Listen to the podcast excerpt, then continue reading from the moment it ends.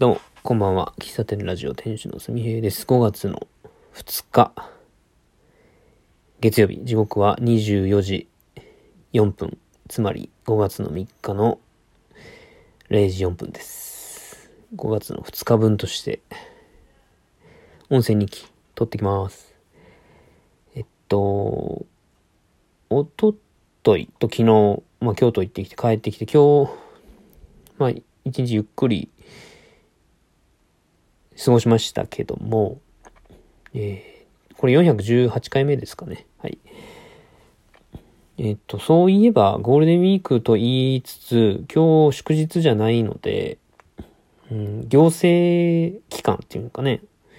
市役所とか保健所とかは空いてるんですよ。行政サービスは。で、えっ、と、私3月に、えーっと、食品衛生責任講習だったかな？を e ラーニングで受講して、まあ無事、なんでしょう。受講して試験、試験、うん、まあ、受講して、えーまあ一応終了したんですよ。で、えーっと、終了したら、とりあえず仮終了証っていうのが発行されて、で、えーっと、それが、まあ、保健所に通知が行って、で、何か、何週間後かにハガキで、えー、終了証できましたんで、取りに来てくださいみたいなハガキが届くんですね。で、それが、えー来てたんですよ。4月頭ぐらいに。4月中旬ぐらいかな。で、本来は e ラーニング終了したら仮終了証っていうのを、えー発行して印刷もしくは、あまあ、スクリーンショット、スクショをしておかないといけなかったんですけども、それを忘れていて、え e ラーニングログインできなくて、えはがきに書いてある電話番号にかけたら、まあ、とりあえず来てくださいということで今日行ってきました。えーっと、四日市市庁舎っていう、新省、四日市市の新省にあるところに行きました。えーまあ、行政サービスやってるので、保健所もやってるということで、えーいろいろちょっとやらないといけないなと思ってたことをやっておりました。で、その後に、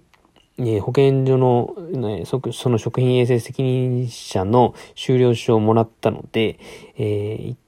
と、これも3月だったかな。えっ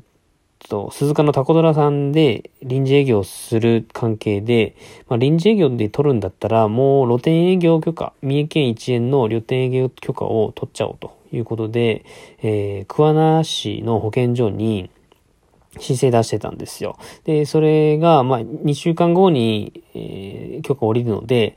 えー取りに来てくださいって言われてたのを、えーずっと先延ばしにしてまして、で、今日、その、職員衛生責任者の終了証を持って、桑名の、えーと、市庁舎に行ってまいりました。でそういう手続き関係をね、えーした一日でした。まあ、え職員衛生責任者っていうのは、えー飲食店営業する上で、えー取らないといけない終了証、えー講座、講習になるんですよ。まあ、なんでしょうね。難しいこう試験ではないんですけども、一日受講して、まあ僕は e ラーニングで受講して、えー各章ごとにテストがあって、で、それを合格していったら、まあ、取れるというものなんですけども、まあそれがないと、一応、その営業許可が下りないと。で、営業許可をと欲しいけど、そういう講習をまだ受けてない場合は、受けますっていう誓約書を書いて、えー通してもらうんですよ。で、誓約書書いてるので、1年以内に取らないといけないということで、ま、取ったは取ったんですね。だ取ったんで、取りましたよっていうことを伝えに桑名に行ったという感じですね。まあ、そんな一日でした。午前中ゆっくりして、えー午後からそんな動きをしておりましたが、えーっと、昨日じゃないわ。5月の1日に、まあ、ルワンダのコーヒーセミナー参加した時に、えーっと、まあ、講座を開いてくれた玉田さんが、えっと、何だったかな。えっとね、ちょっと今、調べますとね。えっと、ルワンダの NPO 法人があるんですよ。NPO 法人コーヒー生産地と共同する会っていうのがあって、えー From Soil to Cup 土作りから考える一般のコーヒーっていうコンセプトで、えー土壌、土壌のこう調査とか、えー、土壌調査に基づく、その土地をどういうふうに活用していくかみたいな、こういうのを指導したりとかしている支援をしている日本の団体があって、その団体の事務所が、桑名市にあると。で、よくよく調べると、そこの事務所で登録されているところのコーヒー、ところはコーヒーショップをしていて、えっと、なんて名前だったかな。ちょっとね、パッと出てこない名前なんですよ。な、なんだったかな。えっとね、えー、今ちょっとツイッターを遡って見てみましたけども、シュラブ、シュラブコーヒークワナっていうところなんですね。えー、綴りが、えっ、と、S-H-R-U-B COFFEE シュラブコーヒーっていうところが、まあ、お店のオーナーさんが理事をしていて、まあ、ルワンダとか、えっとね、ここはグアテマラだったかな。まあ、二か、二カ国の産地に行って、まあ、買い付けとかをされてる。まあ、もともとそういう買い付けをしたりする、して、コーヒーを焙煎して販売してるお店で、えー、まあ、別の形で NPO 法人の理事をやり、やりながら、ルワンダの生産者、生産者支援をされている団体のお店があるよというのを、その玉田さんが教えてくれたので、えー、まあ、桑名にね、まあ、このタイミングで、えー、まあ、別に狙ったわけじゃないんですけど、四日市視聴者で終了書を取って、で、そのまま足で桑名に行き、えー、桑名での露店営業許可の変更届をして、あ、そういえば桑名にえー、シュラブコーヒーさんっていうのがあるって言ってたな。あ、いけるなと思って。で、その足で、保健所に行った足で、そのシュラブさんに行ってきたと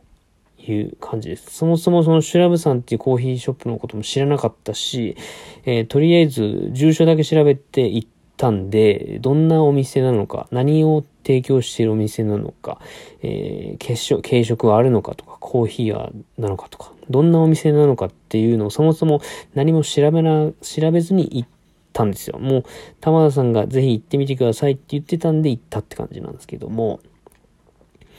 えー、行ってきました。で、飲んだコーヒーは、まあもちろんルワンダの、えー、コーヒーなんですけども、えー、その時にメモ、メモ書いたんですよね。えっとね、ソブっていう地区のコーヒー。え二つの地区のコーヒーがあって、ソブ地区のコーヒーとガコっていうところですね。で、それぞれ、まあ、生産してる場所とか、えー、生成処理の方法は一緒だし、栽培品種もブルボンと一緒なんですけども、まあ、農園を管理してる方が違うっていう感じだね。で、僕、ソグっていうものを選んで飲みました。えっ、ー、と、非常に軽い飲み心地、えっ、ー、と、コーヒー用語で言う、まあ、これはコーヒー用語でね、もうき、そのコーヒーのカッピングの時に初めて知ったんですけど、ボディ感ってよく使うんですよね、表現で。ボディ感。コーヒーのボディ、これボディ感あっていいですねとか言うんですよ。で僕さっぱり意味がわかんなかったんですけども、えっと、ボディ感っていうのは飲み心地が軽いか重いかっていうものらしいんですね。で、アーシーっていうのが、えっと、なんだっけな、ちょっと酸味？酸味だ。ちょっと忘れした。ボディ感の話だけ聞いて、すごいね、印象的だったんで、それだけ覚えてるんですけど、まあ、それを思い出して、あ、これすごい軽い飲み応えだな。あ、軽いボディ、ボディ感軽めの飲み物だな。っていうのを感じまして。で、甘みも少し感じるな。で、後味少し焦げっぽい感じがするな、とか。で、少し冷めたあたりで、えっと、梅のようなえっ、と、舌触りがしたんですよ。別に梅、梅の味がしたわけじゃなくて、梅のような、なんだろうな。なんか、梅を食べている、本当これ、これマジで梅のような感じがしたんですけども、まあ、そんな、まあ、こういうの多分酸味と言うんだろうなと思いながら、えー、カッピングの時の表現方法とかを思い出しながら、自分でメモ書きしながらコーヒーの味をね、味わってました。うん。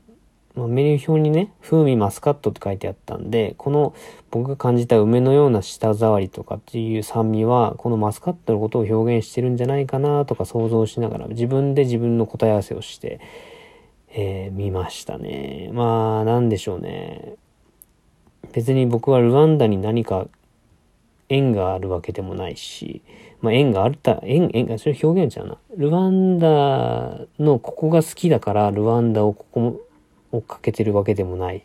たまたま僕が京都に行ったその、えー、うさんくさいんさんに教えてもらったルワンダのカッピング会に行ったからたまたま僕はルワンダに興味を持っているだけなんですけども、